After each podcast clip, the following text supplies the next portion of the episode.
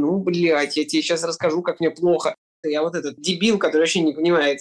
Тоталитаризм я просто обожаю. Я просто охуел. Чисто солевой питерский наркоман, супер талантливый чел. Всем привет, я Хмыров. Это мелодия. Привет, меня зовут Илья Пророк, и это «Мелодия», подкаст о музыке и всем, что с ней связано. Гость этого выпуска, по моему мнению, весьма э, яркий и самобытный артист из солнечного Санкт-Петербурга, активно подающий достаточно большие надежды, во всяком случае, как это смотрится со стороны и как об этом говорят всякие профильные СМИ. Филипп Хмыров, более известный просто как Хмыров. Коллектор засунет мне руку в сердце, а там все потрачено. Коллектор засунет мне руку в сердце, там все потрачено. Я ради тебя лягу под трамвай, чтобы никогда не забывать маршрут. Это наша остановка, вставай. Я надеюсь, мы навсегда останемся тут. Звон последних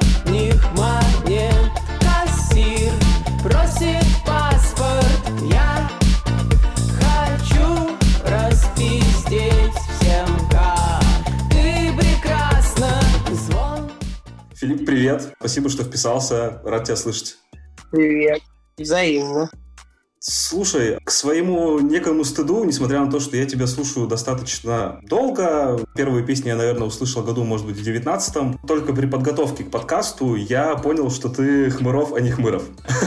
И, как я узнал из комментариев в твоих соцсетях, я, к счастью или к несчастью, такой далеко не один. Давно ли за тобой следует эта проблема, или вот она начала проявляться только когда ты начал выпускать песни, и твою фамилию, в принципе, стали чаще произносить?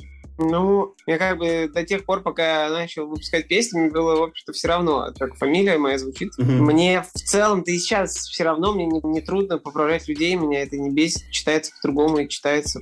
Это моя проблема, что я первый трек не начал фразой там типа «Всем привет, я Хмыров». Или то, что мне просто не нравится в дизайне, как ты используешь ударение, мне кажется, это, ну, типа, глупо. Это знаешь, как есть тема с э, брендами, например, о том, что когда они попадают в массовое какое-то потребление, народ сам для себя выбирает, как он хочет этот бренд называть. Да вообще, пожалуйста, с удовольствием. Если будет миллиардный тикток, где человек говорит Хмыров, пожалуйста. Самое главное — это песня. С какой фамилией ты ее поешь, это вообще там третий вопрос. Мне кажется так. Я долго думал, на самом деле, как твою музыку аудитории представить в двух словах, объяснить, что это такое, потому что все равно наверняка многие тебя не слышали. Я хочу людей с тобой познакомить. Большинство меня не слышало. Это надо исправлять, я считаю, это досадное недоразумение. Из того, что все-таки я для себя в голове успел скомпилировать, на мой личный взгляд, ради простоты восприятия. Из русскоязычных артистов у меня сразу всплывает некая отсылка к Олегу ЛСП, скорее к раннему, когда он был чуть более дерзким и раздолбайским, при этом у него как раз была манера рассказывать весело и задорно про не самые веселые и задорные вещи. В тех моментах, когда ты чуть быстрее начинаешь читать, мне почему-то это немного напоминает и тело, но вот немножко с западным таким уклоном, вот больше в американский хип-хоп. Естественно, слышны нотки русского рока, которые, как ты сам говорил, на тебя много повлиял, особенно вот в местах распевных, когда ты поешь, прослеживается что-то такое из э, хитов русского рока. При этом сам ты говоришь, что ты не рэпер, потому что ты, в принципе, считаешь, что э, это такое что-то маскулинное вот оттуда из Запада, а у нас в России этого пока еще, как ты говоришь, вроде бы особо и нет. Так вот, если бы тебе все-таки пришлось в нескольких словах, в нескольких предложениях описать, кто такой Филипп Хмыров, какую музыку он играет, как бы ты это сделал? Я артист, музыкант из Петербурга, который играет э, русский рок, который играет современный русский рок. Современный русский рок. Раньше я говорил русский рок на 808, но не все понимают, что такое 808, поэтому пускай просто будет современный русский рок. Я, кстати, да, хотел спросить, откуда пошла вообще эта фраза «русский рок на 808-х». Это ты ее, да, запустил, я так понимаю? Это не кто-то тебе придумал? Ты вот сейчас сказал, и такой подумал, блин, я этим горжусь. Вот это одна из э, двух вещей, которыми я горжусь. То, что это э, мне удалось лаконично сформулировать, потому что первые релизы их объединяла моя любовь к э, вот этим звукам, звукам трэповским, Мгм. 808 барабаны, и моя любовь к русскому року с э, сравнением с Олегом ЛСП вообще топовое. Спасибо большое, потому что я, конечно, ни одной песни его до конца дослушать, разумеется, не могу, потому что у меня есть девушка, а не парень, да? Ну, это можно, да, там вырезать. Но в целом он, конечно, супер талантливый чел, и песня, которая по одновременной понятной и непонятной причине у меня самая такая прослушиваемая коллектор. Я ее когда придумывал, мне прямо хотелось текстом быть похожим на ЛСП. Вот у него такие там, такая игра слов встречается частенько. Ну, у него много строчек великолепных, но вот одна прям что-то не запомнилась. Под них ты читаешь книжки, под них ты ищешь закладки. Там какая-то такая фраза из песни «Тело», по-моему. Мгм. И я такой подумал, вау, круто, книжки, закладки, типа прикольные. И такой думаю, так, надо мне игру слов, ну и вот получилась эта штука с коллектором. Я просто чел, который играет удобоваримый современный русский рок, потому что когда ты включаешь наше радио, и там вот челы, которые классический рок играют, ну это уже, конечно, это слушать нереально. Есть такое, да. Кстати, прикольно, что ты сказал, я об этом не думал, ты скажешь, особенно русский рок слушается в распевных моментах, Мне так кажется, да. ну, это, разумеется, так, а прикол-то такой, что, типа, русские рокеры, ну, достаточно плохо пели все, которые известны. И они брали другим, там, тембром, артистизмом, пели ровно настолько, насколько было достаточно, чтобы песня была слушабельной. Я тоже очень посредственный вокалист, но я просто подбираю удобные для себя тональности, удобные для себя манеру, чтобы оно пелось.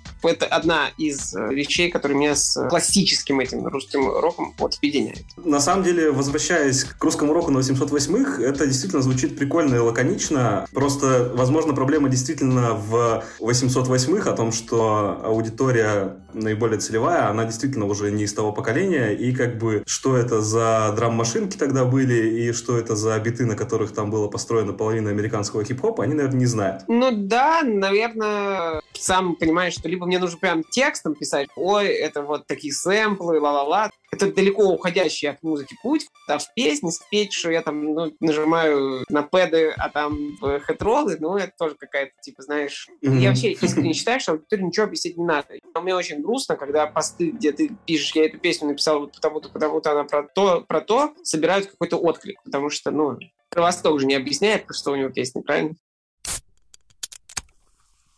Я много где видел, что о тебе пишут как о новом Цое. И ты сам говоришь о том, что он на тебя оказал большое влияние, но, насколько я понимаю, ты так себя не называл. И, в принципе, опять же, возвращаясь к вокальной манере, да, про распевные места, там где-то как раз, может быть, немножко Цоя у тебя тоже слышно, возможно, потому что ты на нем вырос. Но в целом, как тебе самому такое сравнение ощущается? Филипп Хмыров, новый Цой. Не слишком ли это...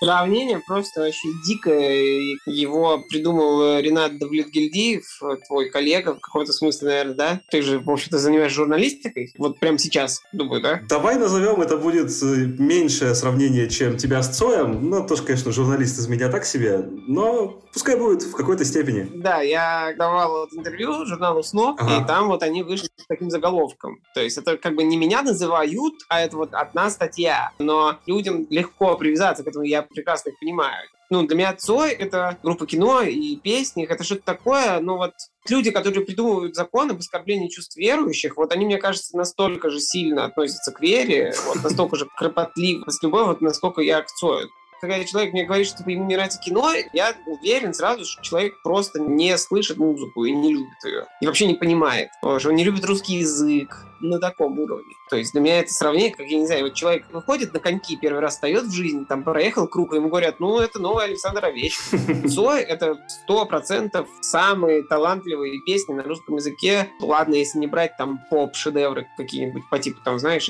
Белая ночь опустилась, какого, знаешь? Конечно. Но, кстати, вот я сейчас подумал, там куплеты говно, потому что их никто не может вспомнить. А припев супер. А у Цоя прям есть треки, песня группы Крови, в ней нету ни одной лишней секунды или там лишнего чего-то такого, что ты мог подумать, здесь можно было бы как-то по-другому решить. Или там «Звезда по имени Солнце». Песни, которые вот просто идеальны во всем. И такое не удается и не удавалось вообще никакому русскому артисту, тем более русско-роковому артисту тексты, они глубокие, глобальные, понятные, э, лаконичные.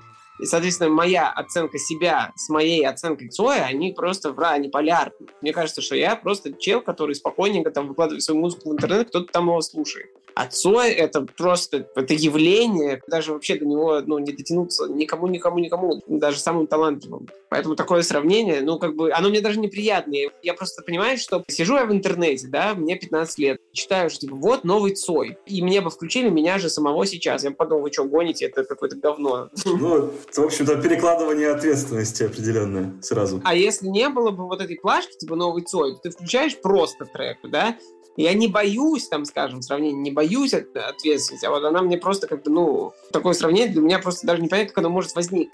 Да, разумеется, я очень много от группы кино, ну, вдохновился огромной музыкальной частью. У меня очень много музыкальных ходов, просто я с ними вырос, я их впитал. Мне даже на самом деле проще читать комментарии, что все украдено у Цоя. Вот это супер. Просто украсть тоже надо уметь, прямо скажем.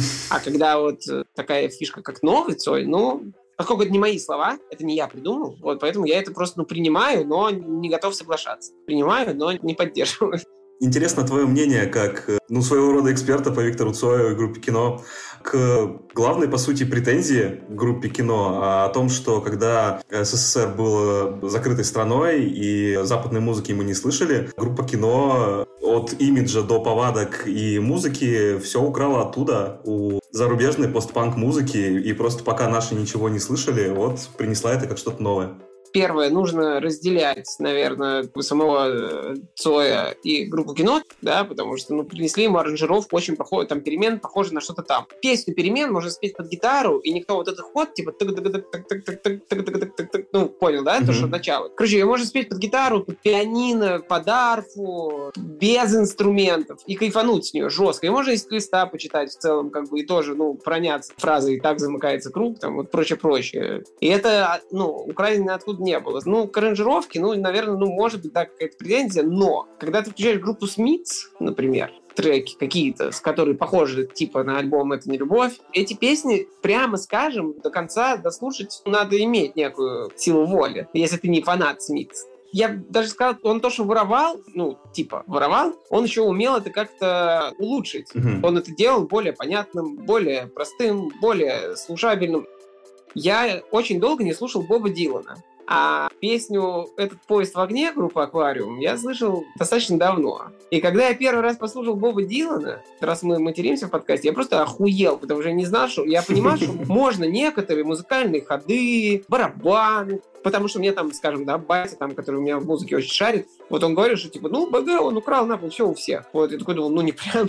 А когда включаешь там какой-то трек Боба Дилана и понимаешь, что там прямо все оттуда взято, ну, типа, даже вот, ну, не какая-то мелодия, мелодия бог с ним, но вот ты слушаешь, ты понимаешь, что человек брал прямо вот наполнение, вот глубину трека, прям из аналогичного трека зарубежного. То есть, если Цой взял там шесть нот и плюс-минус так же их расставил и привнес туда своего этого романтического Iraísma. То Борис Борисович, при всем моем уважении и нелюбви одновременно, вот он такой, а теперь я Боб Дилан. И записывал вот это на пленку, вот как по моему ощущению. И это намного, намного, намного хуже. И что самое главное, что современные артисты, некоторые, в общем-то, э, делают так же. То есть я к своему стыду сначала услышал рэпера Фейса, а тут только недавно послушал треки рэпера Лил Пампа. Mm-hmm. Я был в таком же шоке. Я думал, блин, вы чел, вы вообще ничего не придумали своего. Вы чего? Я-то думал, вы гений. Я думал, Фейс гений, а он прям гений перевода. А возвращаясь к своему вопросу, ну да, что-то там, типа, чем-то вдохновился, но вдохновился так, что мне кажется, что это слушать просто, как бы, что он вдохновился так, что сделал лучше. Три твоих любимых песни Цоя, три лучших песни Цоя. Понимаю, что сложно, но как есть. Э, Звезда по имени Солнце, группа крови и перемен. Ну, или, пускай будет Звезда по имени Солнце, да нет, все, те три. Ну, а, хотя, ладно, перемен давай вычеркнем, потому что это я так, ради прикола. Звезда по имени Солнце, группа крови и чисто из детства место для шага вперед. Я эту ага. песню, наверное, послушал. Ну, если я раз тысячу ее послушал, это примерно вот похожее количество. Хотя потом, во взрослости, я понял, что трек более проходной, там, чем некоторые остальные, но просто в детстве, я помню, я постоянно ее слушал. Есть еще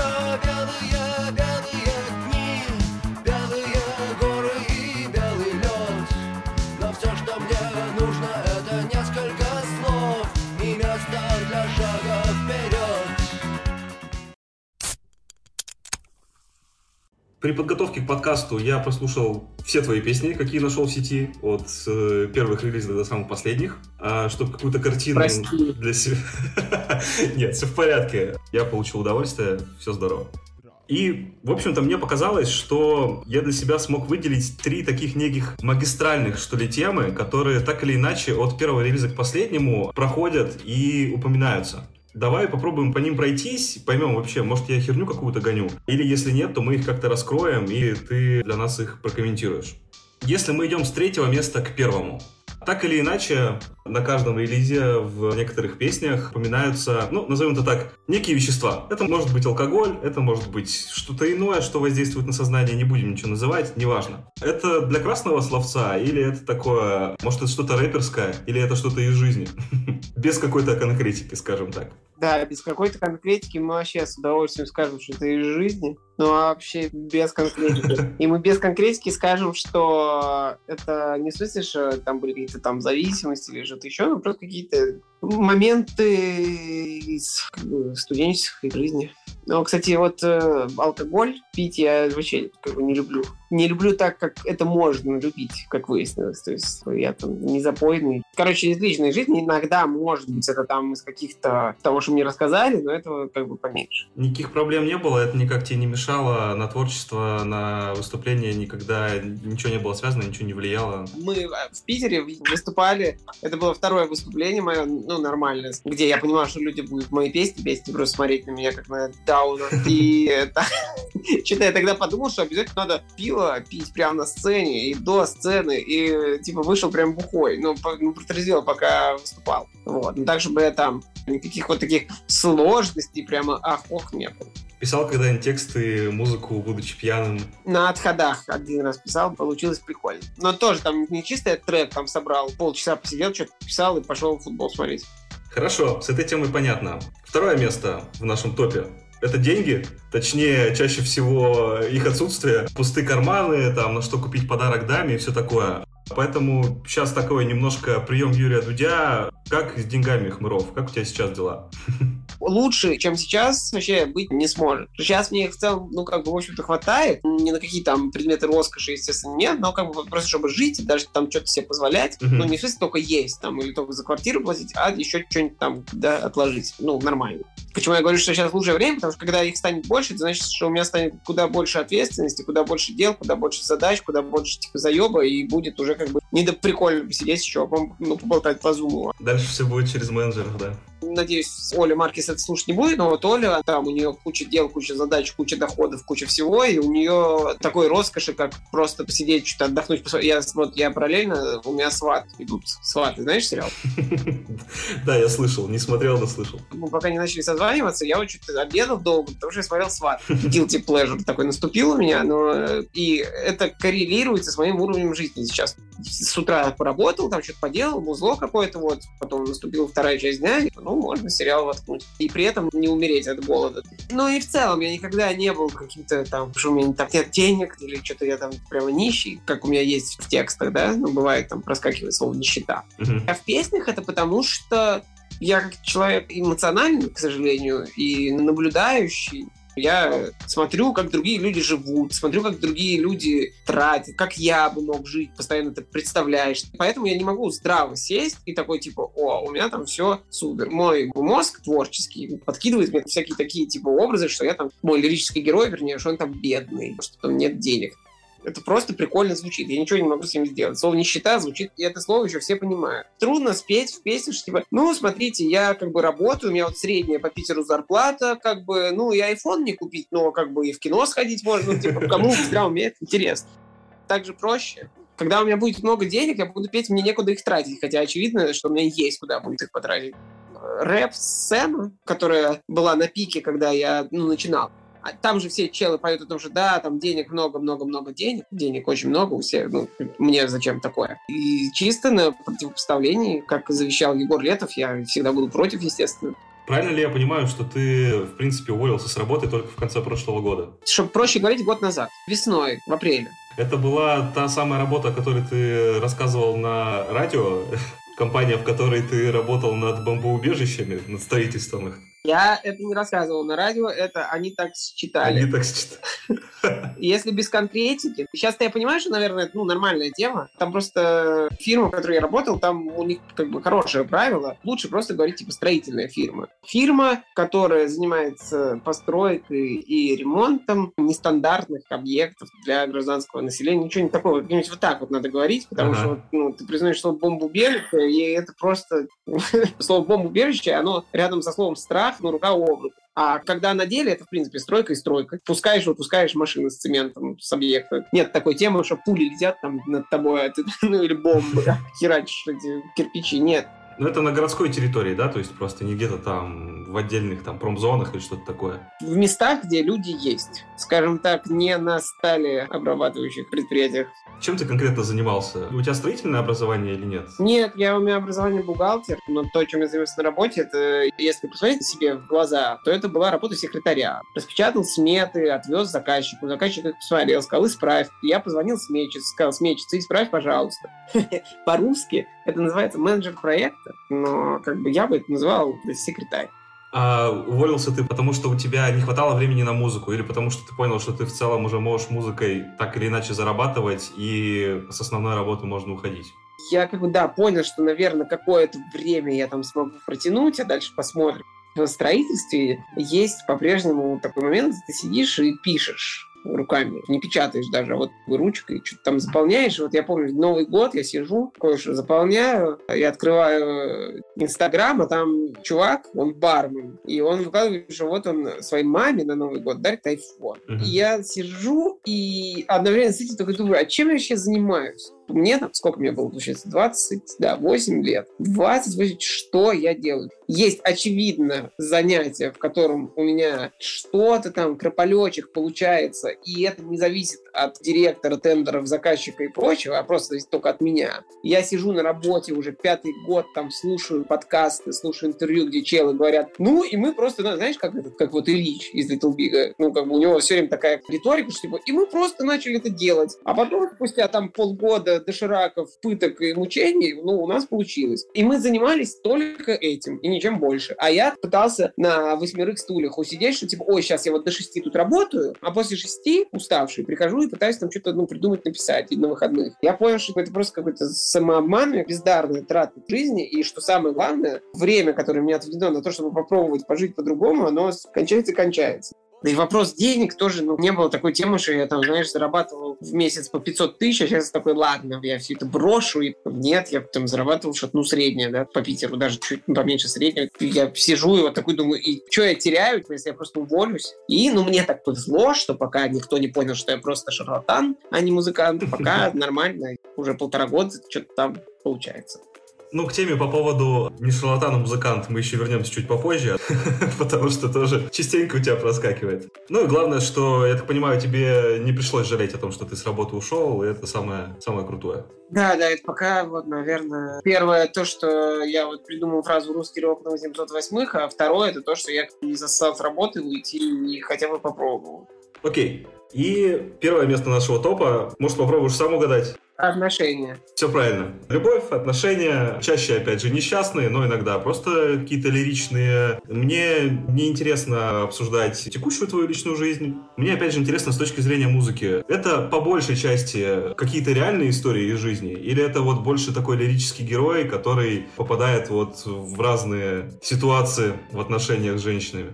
Кстати, на самом деле, там вообще-то ситуация одна там даже не разные ситуации. Там вот описывается ситуация, когда вот эта лирическая героиня, она у тебя уже есть. Я никогда там не описываю ситуации, я тебя добьюсь, ты моя лирическая героиня, и ты будешь там моей там девушкой, или ты от меня ушла, как мне больно из-за этого. Там всегда описывается ситуация, что она у меня уже есть, и я говорю ей, насколько она у меня прекрасна, но единственная разница в том, что иногда я задаю вопрос, ты прекрасна, но вот почему же ты плавно уходишь от меня? То есть не в смысле она уже там в прошлом, а mm-hmm. то, что сейчас уже какая-то проблема в отношении я, они не закончились. Нет такой, что где же ты? Есть какое-то сожаление о том, что вот а мы могли бы с тобой, но вот то, что ты сейчас делаешь, оно нам это мешает Или есть вот такое восхищение, как в коллекторе, ты там супер, а я вот. Вот коллектор я придумал, там я сидел в кухне, и срок, который мне лейбл сказал, уже подходил к концу, я быстренько там что-то на кухне, на стуле придумал про этого коллектора. Но у меня тогда только начинались отношения, поэтому песня такая светлая, вот где такой, ты вот там молодцы, там, а я там то, все, вот.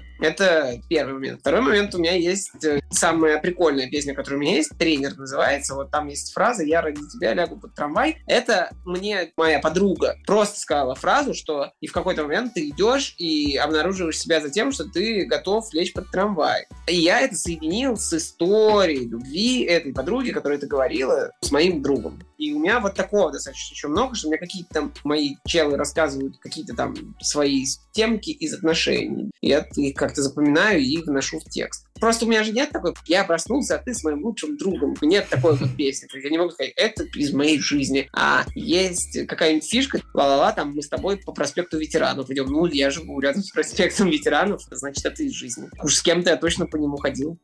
Как относишься к ну, достаточно давно устоявшемуся мнению, расхожему, о том, что про любовь писать проще всего? Обычно, если у тебя первые песни, первые стихи, это всегда про любовь. Большинство песен мира написано о любви. У меня первая песня была написана про тени. Просто вот тени. Вторая песня была написана про лес. К счастью, у меня мать филолог практически. И она эти, когда увидела мои текста, она мне объяснила, что так вообще-то не делай. Типа это говно. Знаешь, вот эти родители, которые такие... «А!» и он написал тебе, такой, слушай, тут глагольная рифма у тебя, и что-то вообще, но... Ну, это мы сбились с темы. Все лучшие песни, они про любовь. Я в момент, когда их пишу, иногда думаю, такой, слушай, Филипп, а может, о чем-нибудь другом уже, наконец? Да, все лучшие песни. Битлз, про что? Правильно, про любовь. Нирвана, там про любовь куча всего.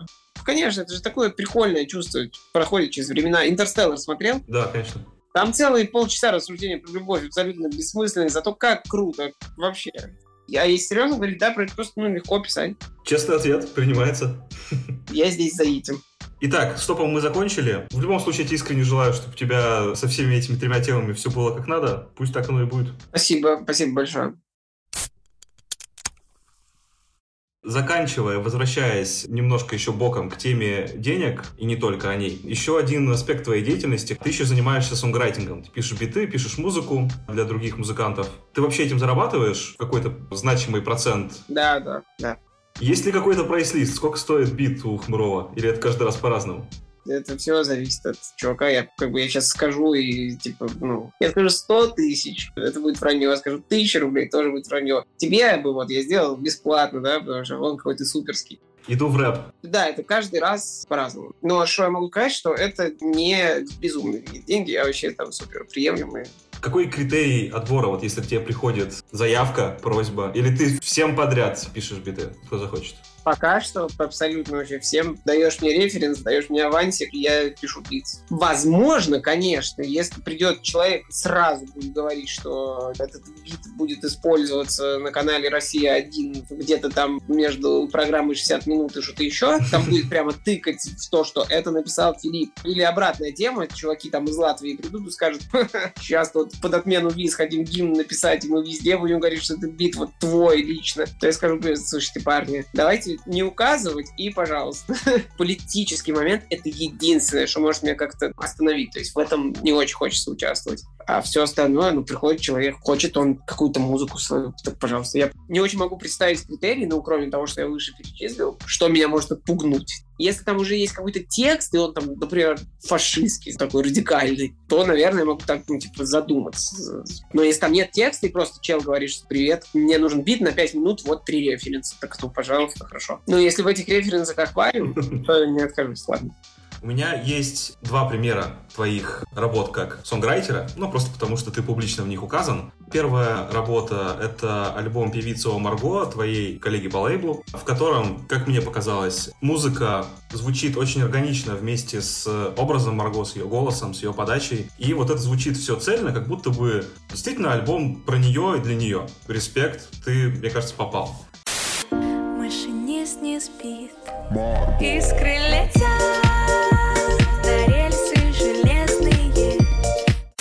И есть Второй пример. Мини, наверное, альбом артиста Власова, для которого ты тоже написал музыку. И там у меня возникло стойкое ощущение, что это как будто бы твой альбом, как будто бы это Хмыров, но вот немножко без каких-либо обид, я надеюсь, от Власова, как будто бы немножко уровнем ниже, как минимум с точки зрения текстов. Станешь сильнее, когда станешь старше Будешь крутым, знаешь, что будет дальше Я тут не нужен, скажу я без фальши В цепи нет звеньев сильнее, чем нас И, как мне кажется, на этом альбоме самый класс классный трек, где ты у него на фите как артист, и ты такой его слушаешь, и как будто бы вот, трек Хмырова, и у него на фите Власов. К чему я все это разгоняю? Каково это писать, в принципе, музыку для другого музыканта? Ведь, по идее, в него нужно попасть так, чтобы это звучало органично с его вайбом, чтобы это был не ты с другим голосом, а чтобы это был альбом другого артиста.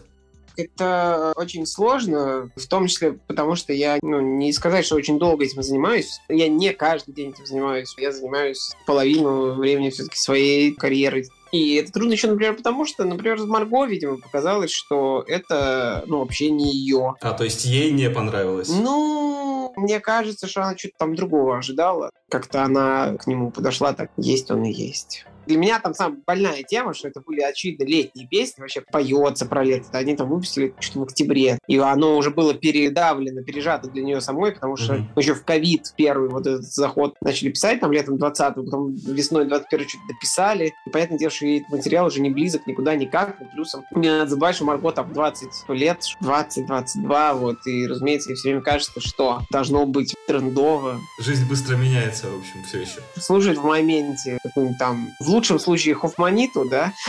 Хофманита, послушай этот э, подкаст, я хочу с тобой feat. В лучшем случае ее, там, в худшем монеточку, последний релиз, и такая, типа, о, вот так должно звучать. А оно звучит, хорошо, что ты это заметил, потому что я делал просто такой, типа, вот, звучит хорошо ее голос вот здесь, в этом контексте, слова здесь звучат хорошо, именно вот эти. Не знаю, мне кажется, что она когда это выпускала, ей это вообще не заходило. И плюсом сложность в том, что я тоталитаризм я просто обожаю, честно говоря. Мне вообще не- неинтересно, когда там сидит рядом чувак и говорит, а давай вот здесь покрутим этот инструмент. Давай, ты можешь, конечно, покрутить в другой песне. А это минус, подсчет. Я вообще в команде с точки зрения вот музыки не умею работать. У меня вот живой состав, когда они начинают делать какую-то аранжировку, я просто сижу и смотрю на них. Я либо каждому говорю, что играть, да, либо просто, ну, наблюдаю со стороны. Я не могу в команде это делать. Также с написанием трека. Я лучше 100% знаю, какие хэты здесь включить. Даже если по факту окажется не так, то мозгу моему будет казаться, что не лезть сюда, это аранжировка. А вот с Димой, слушай, Диме 18 лет чуваку, он в натуре выиграл слабое звено, передачу.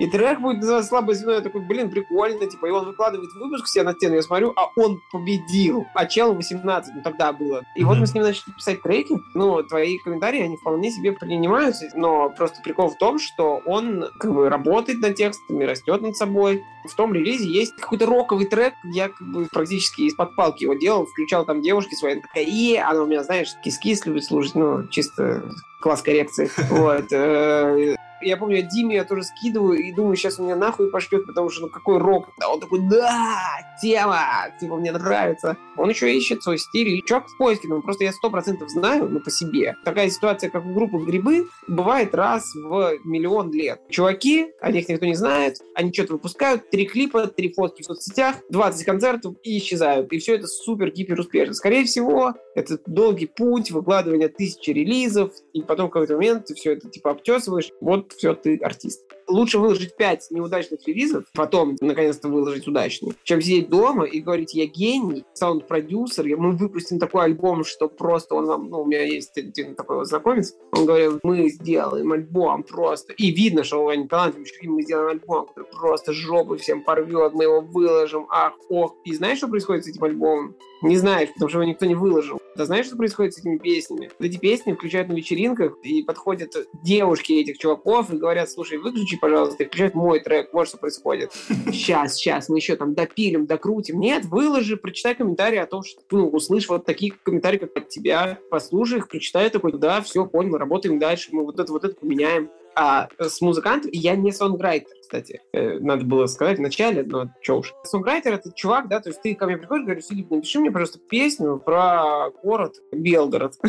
Я такой, ну окей, хорошо, погнали. А ко мне приходят чуваки такие, типа, давай делать песню. У меня есть текст, давай к нему делать аранжировку. То есть я не пишу песню вообще вслепую. Какая-нибудь песня нужна, я такой, на. Я все-таки саунд, такой саунд-дизайнер, в общем понимании, не songwriter. С людьми, конечно, сложно работать, и не хочется их никогда подвести. И всегда мне стрёмно, что, типа, они такие, блядь, ты это писал уже все по тысячи раз в своих альбомах, давай что-нибудь поновее. Начинаешь делать поновее, они такие, слушай, а ты можешь сделать, блин, one тут? Начинаешь его делать, просто там за полчаса еще скидываешь аранжировку, и люди такие, да, супер, а то, что ты это 8 дней там писал, пытался сделать так, чтобы что-то исключительное, типа, человек послушает, такой, о, я нигде этого не слышал, так оказывается, людям это нахер не надо, людям надо такое, что, типа, мы там слушали, не знаю, Слепнот, и послушали Слепнот, Арию и Татьяну Буланову, и вот мы хотим, чтобы звучало либо как так, либо как так, и вот, и не надо нам никаких там смешений стилей, а ты сидишь, думаешь, сейчас я переизобрету песню специально для человека. Ну, попроще надо быть. Просто я иногда об этом забываю. Твоя любимая музыкальная работа тебя как автора, но для другого музыканта? А можно я две назову? Конечно. Три. Я назову три. Первая эта песня о Марго Магнит, по-моему, она называется, медленная такая. Просто круто. Ценителям одновременно Massive Attack и гражданской обороны она зайдет. Вторая — это для Алая Оли «Река» песня. Mm-hmm. Он ли мне прислал текст, и я там уже делал бит. Потом уже там появился мой куплет. Но, в принципе, мой куплет там, он как бы... Я там выступал в роли синтезатора. И, а еще вот одна песня у артиста Папа, но она не вышла еще. Но она вообще просто топовая. И как водится у всех этих людей, они не понимают, насколько она топовая. Артист Папа, песня собаки, когда-нибудь там выйдет. Реально, очень круто. Сам не понимаю, как так получилось. Окей, будем ждать. Папа клевый, да, мне у него нравятся последние епишки, где серфер на обложке. Несколько песен очень хороших. Папа, респект. Я иду к тебе по воде, бутыли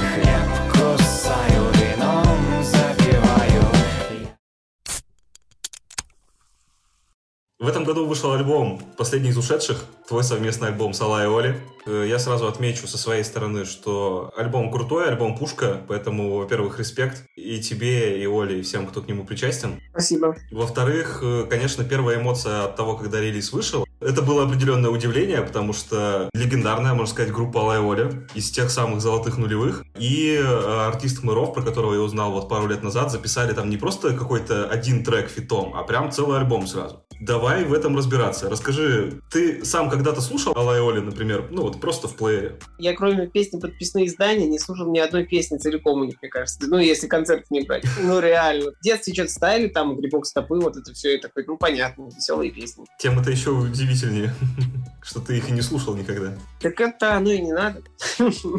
Да просто Оля, ты понимаешь, она же, ну, она ведьма, с ней достаточно просто в одном помещении оказаться, и ты начинаешь просто следовать за ней, сразу начинаешь вот жить, как она, быть, как она хотеть. Ну, если ты в себе, если ты в своем уме, если у тебя нету всяких там, знаешь, комплексов. Как вы познакомились с Ольгой Маркес?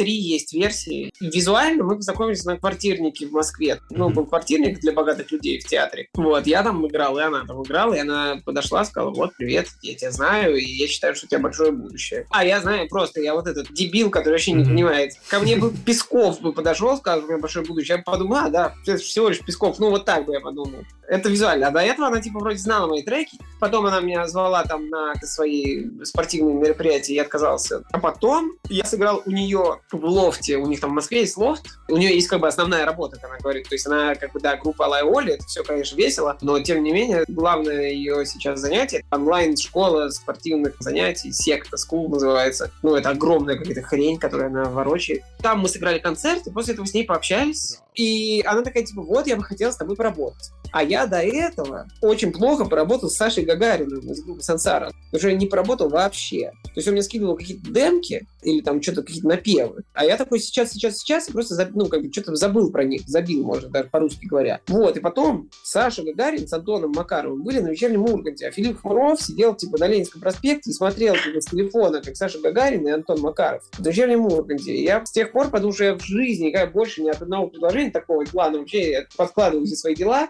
если это не тренировка по баскетболу, я откладываю все свои дела и сажусь писать минус сразу же. В общем, Оля мне скинула текст песни «Что само?».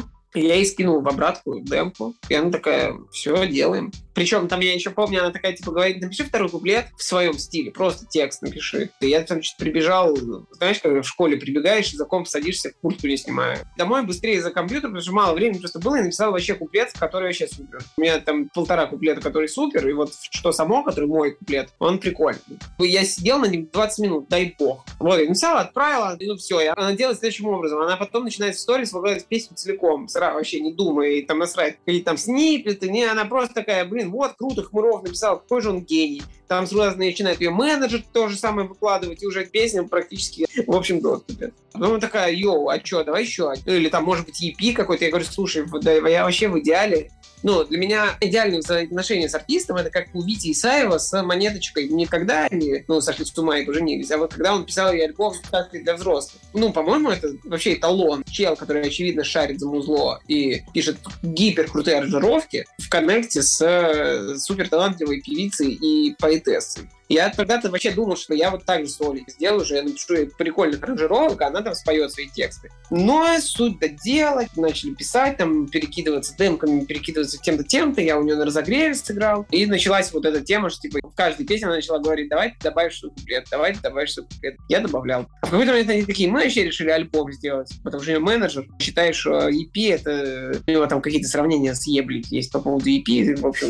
без таких сравнений у него, ну, поэтому, короче, ну, такой, не, нужно делать альбом. За две недели успеете? Мы такие, ну, конечно, ну, короче, еще месяц там что-то писали, его собирали. Большое спасибо тебе за респект за этот альбом.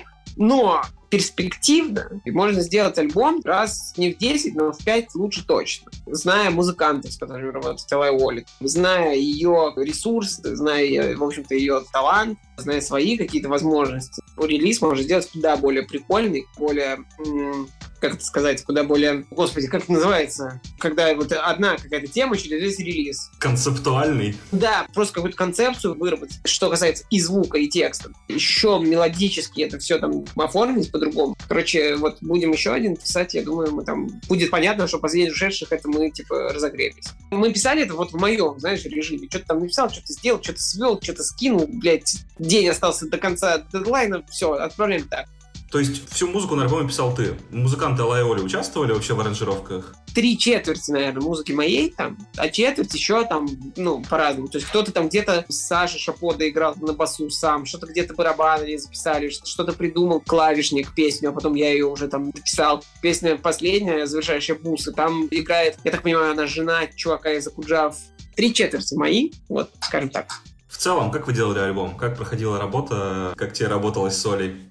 Работа происходила современно, потому что ты просто в Телеграм отправляешь вариант, там, мне нравится В1, Потом она такая, вот давай переделаем здесь. И так в Телеграме появляется, мне нравится вариант 11. И ты такой, ну все, вот этот берем. Структуру написали, потом Оля записала вокал, например. Потом я записал вокал, а Оля сказала, слушай, давай мы тебя приведем в Сочи, и ты там запишешь вокал. И мы садимся, она, Саша Шапо, и я перед микрофоном встаем, и я начинаю писать, она такая, не-не-не, слушай, вот здесь вот эту эмоцию там добавь, а здесь вот эту, а здесь прибери, а здесь погромче, а здесь потише. То есть она такая наставник. Потом встретились, посводили, посидели с Сашей. Оля послушал, сказал, так, здесь потише, здесь погромче, здесь молодцы, все, порядок песен какой? Такой. Ничего как бы экстра, знаешь, такого, что типа мы уехали в лес, загорелся дом, и мы такие, песня «Дым над водой», вот что, вот чего нам не хватает. Нет, такого не было в Телеграме перекидываешься демками, а потом это реализуешь вживую как-то. Оля как бы одновременно старается и не париться, а с другой стороны она там меня путала по поводу куплетов песни «Мне нравится», просто там итерации 5 я прислал до финальной.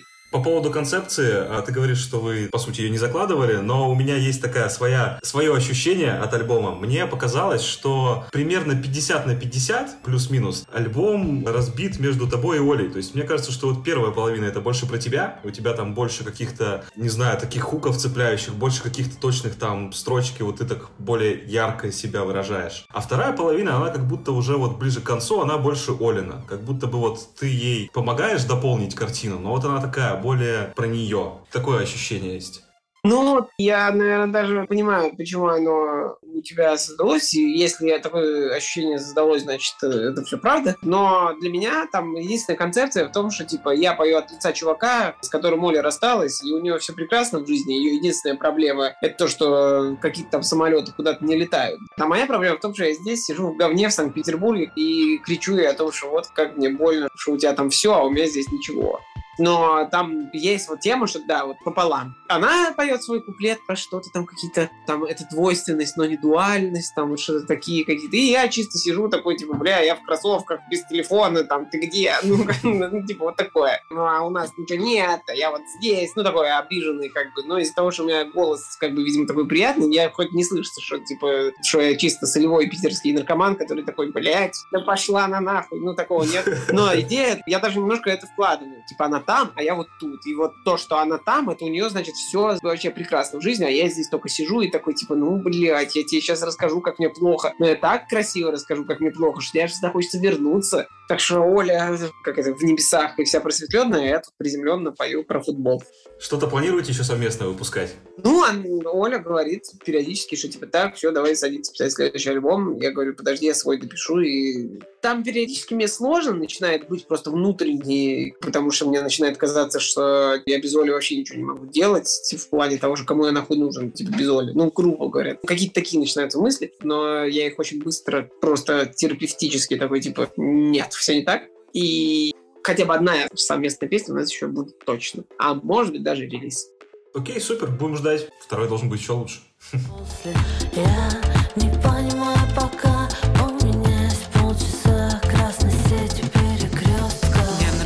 этот снав Но я не могу заснуть, не упав Мне нравится твой став Но я не могу перестать тебя И мне не победить в этой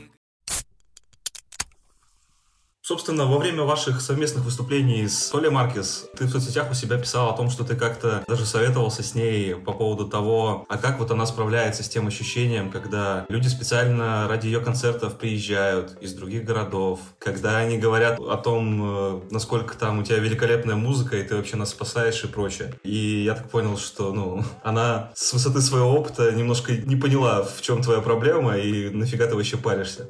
Мы в Сочи как раз были, писали релиз, и мне чел написал такой, что типа, блин, я вообще еду там за 300 километров в Казань к тебе на концерт, и я такой типа, ой, Оль, а как вы в начале пути своего справлялись с этим, с такими сообщениями? Я такая, в смысле справлялись? Скажи, чтобы еще друзей своих взял, ёптать. У нас никогда не было проблем с вот таким. У нас были проблемы с, с артистами. Их никогда не, не удивляло, что их творчество нравится другим людям, но их задевало то, что их творчество не так сильно нравится другим артистам. Или они считали себя намного хуже других артистов. Но, тем не менее, это шло одновременно с тем, что они такие, ну, много народу пришло, конечно, мы супер. То, что она мне сказала, мне никак особо сильно не помогло. По-прежнему, если мне кто-нибудь там пишет, типа, ой, твоя музыка меня спасла, я такой, блин, думаю, человек, наверное, до этого вообще никакой музыки не слышал. А вообще надо от этого избавляться потихонечку, потому что, ну, билеты покупают, там, песни слушают, ну, надо уже как бы понять, что, ну, ладно, что-то из себя да я представил. Чуть-чуть, но что-то есть во мне, видать. Синдром самозванца прям, ну, пока очень медленными шагами от меня уходит, и, надеюсь, не уйдет, кстати, никогда, потому что нет ничего хуже людей, которые такие, мы пишем такие песни прекрасные, а на радио они не попадают. Да иди нахуй, ну, значит, не такие не прекрасные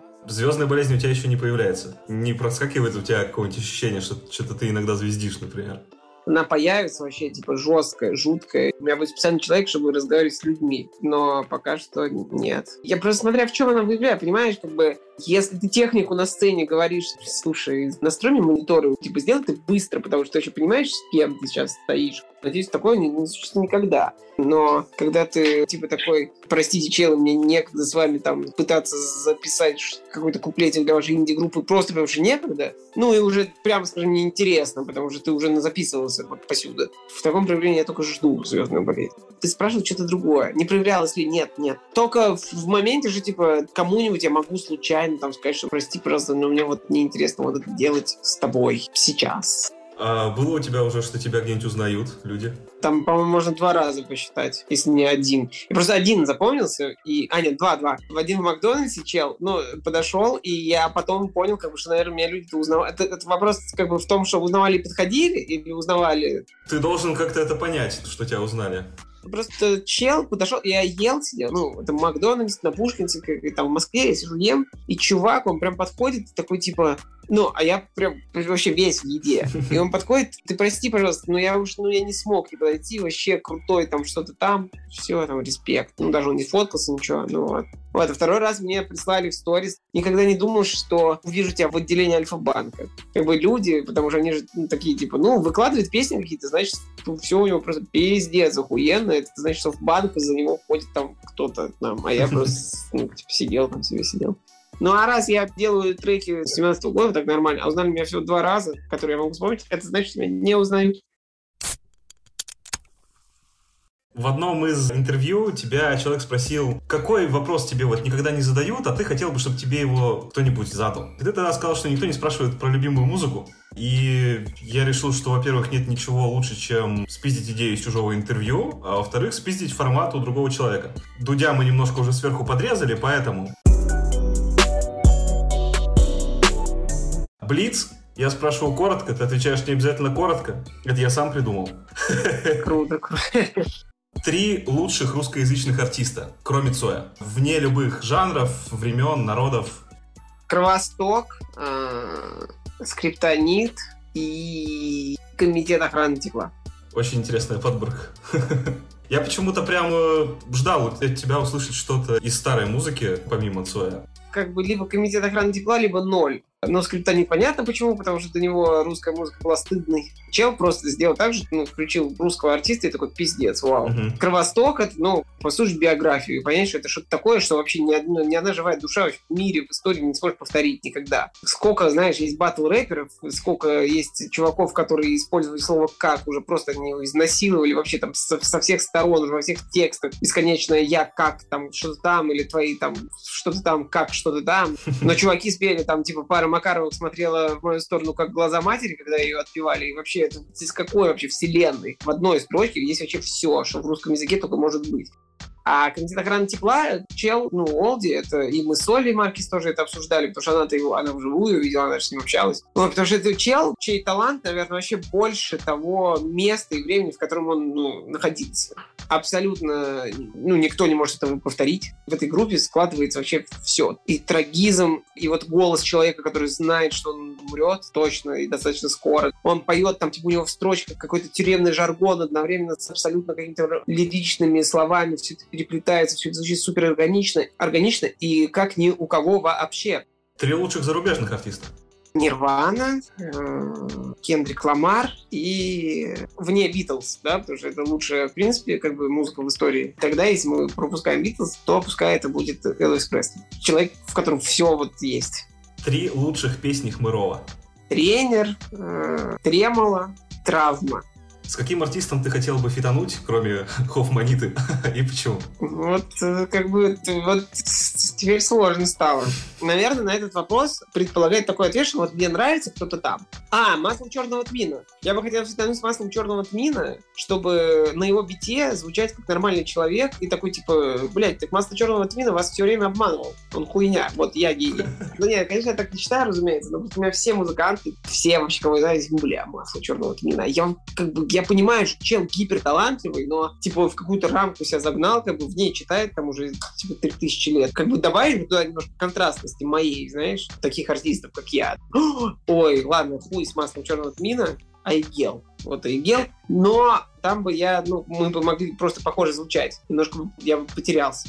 Вот масло черного тмина, вот там что-то бубнит, и вдруг я как начинаю хуярить свои эти глупые строчки про любовь. Было бы прикольно, мне кажется. Мне очень понравилось, очень понравился оборот хуй с маслом черного тмина. Блин, прикольно. Это надо попробовать даже запомнить. Оказавшись перед Цоем, что бы ты ему сказал? Что ты ему скажешь, уже не спросить, но если бы такое случилось в твоей жизни. Слушай, я как бы...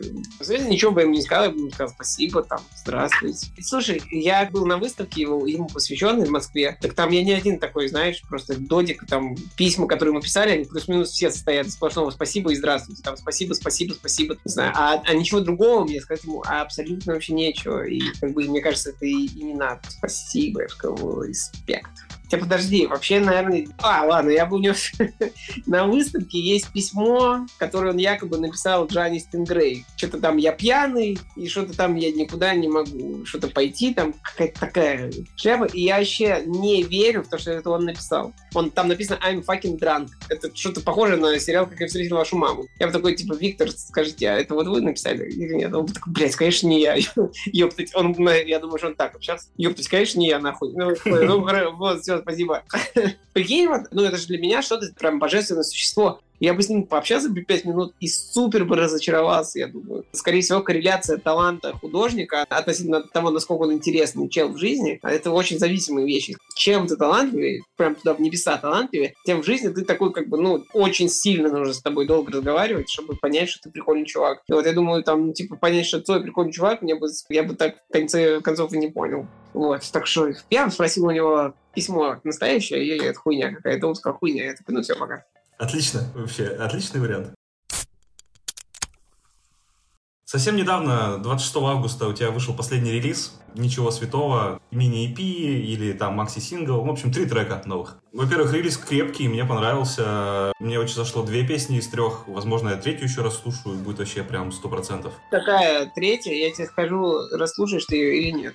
А, мне понравилась первая «Ничего святого» и третья «Луна», а подписные я пока что-то как-то не расслушал. А ты до этого слушал оригинальную песню? Не помню. Послушай Алай Оли подписные издания, а потом сразу включи эту, и она тебе понравится. Я не скажу, что она мне прям не понравилась, я ее не понял, мне кажется. Я понимаю, в чем ее проблема, поэтому вот я предложил тебе такой вариант, но с другой стороны, вообще хуй забей, не слушай ничего, живи свою прекрасную жизнь. Не, я попробую. Теперь, что ты сказал, я попробую. Судя по скриншоту в твоем телеграме, ты просил кого-то совета еще у Оли, а точно ли это клевый релиз, и она тебе прям написала, что это твой лучший релиз? Ну, я не просил у нее совета, я как бы просто ей там писал, что я им скинул, что вот готовы три трека. И такую приписку сделал, бля, я больше не могу это делать, получилось как получилось, сорян, что я бездарь, ну вот как бы послушайте. И она написала в обратку такое сообщение. И, ну, в принципе, доволен. Давай еще что-нибудь прорекламируем. Чего от тебя ждать, где тебя искать, что ты еще будешь выпускать. В декабре, я так понимаю, будут концерты. Все, что известно, все, о чем стоит знать тем, кто тебя первый раз послушает или кто ждет. Значит, 20, э, то ли 8, то ли 9 сентября у нас совместный с э, Алай Оли концерт в Ереване. Три концерта будут в декабре в Москве, в Екатеринбурге и в Санкт-Петербурге. И, возможно, это будут концерты, где я что-то еще буду презентовать. То есть это будут концерты-презентация. А возможно и нет. Ну да, и последний релизик вы можете слушать. Включайте релиз «Ничего святого» на всех площадках. В тур не планируешь? Как бы нет. В общем-то, хватило тура, который у нас был. В Краснодаре было 64 человека. Там в Уфе 60 тоже, вроде 4, 62. В Екатеринбурге 100 и в Казани 100. Времени и сил это занимает много, а денег это приносит мало. Хочется, но надо еще более трезво свои возможности э, оценивать. Какое душнило, бля, вот зачем я это сказал? Ты спросил бы, я бы сказал, пока не планирую, может весной. Че я? Я думаю, что если ты продолжишь как минимум в том же духе э, и не перестанешь делать то, что ты делаешь, то обязательно соберешь хотя бы сначала какой-то мини-тур, где придет достаточное количество человек. Потом нормальный тур. Я тебе этого искренне желаю. Спасибо тебе за клевый разговор, за музыку. Слушайте Хмырова, я искренне советую. Спасибо, пока. Глядишь, через пять лет запишемся еще. Да, было ну, супер. Вообще, звони, пиши. Друзья, подписывайтесь на наши с Филиппом соцсети, все ссылки будут в описании к выпуску. И обязательно вступайте в паблик Мелодия ВКонтакте, потому что помимо подкаста я выпускаю там подборки с крутой новой музыкой, всякий интересный около музыкальный контент. И в том числе вы найдете там плейлист с лучшими песнями Хмырова по моей личной версии. Услышимся, и пусть у вас все будет хорошо. Кажется, это сейчас самое главное. Ничего святого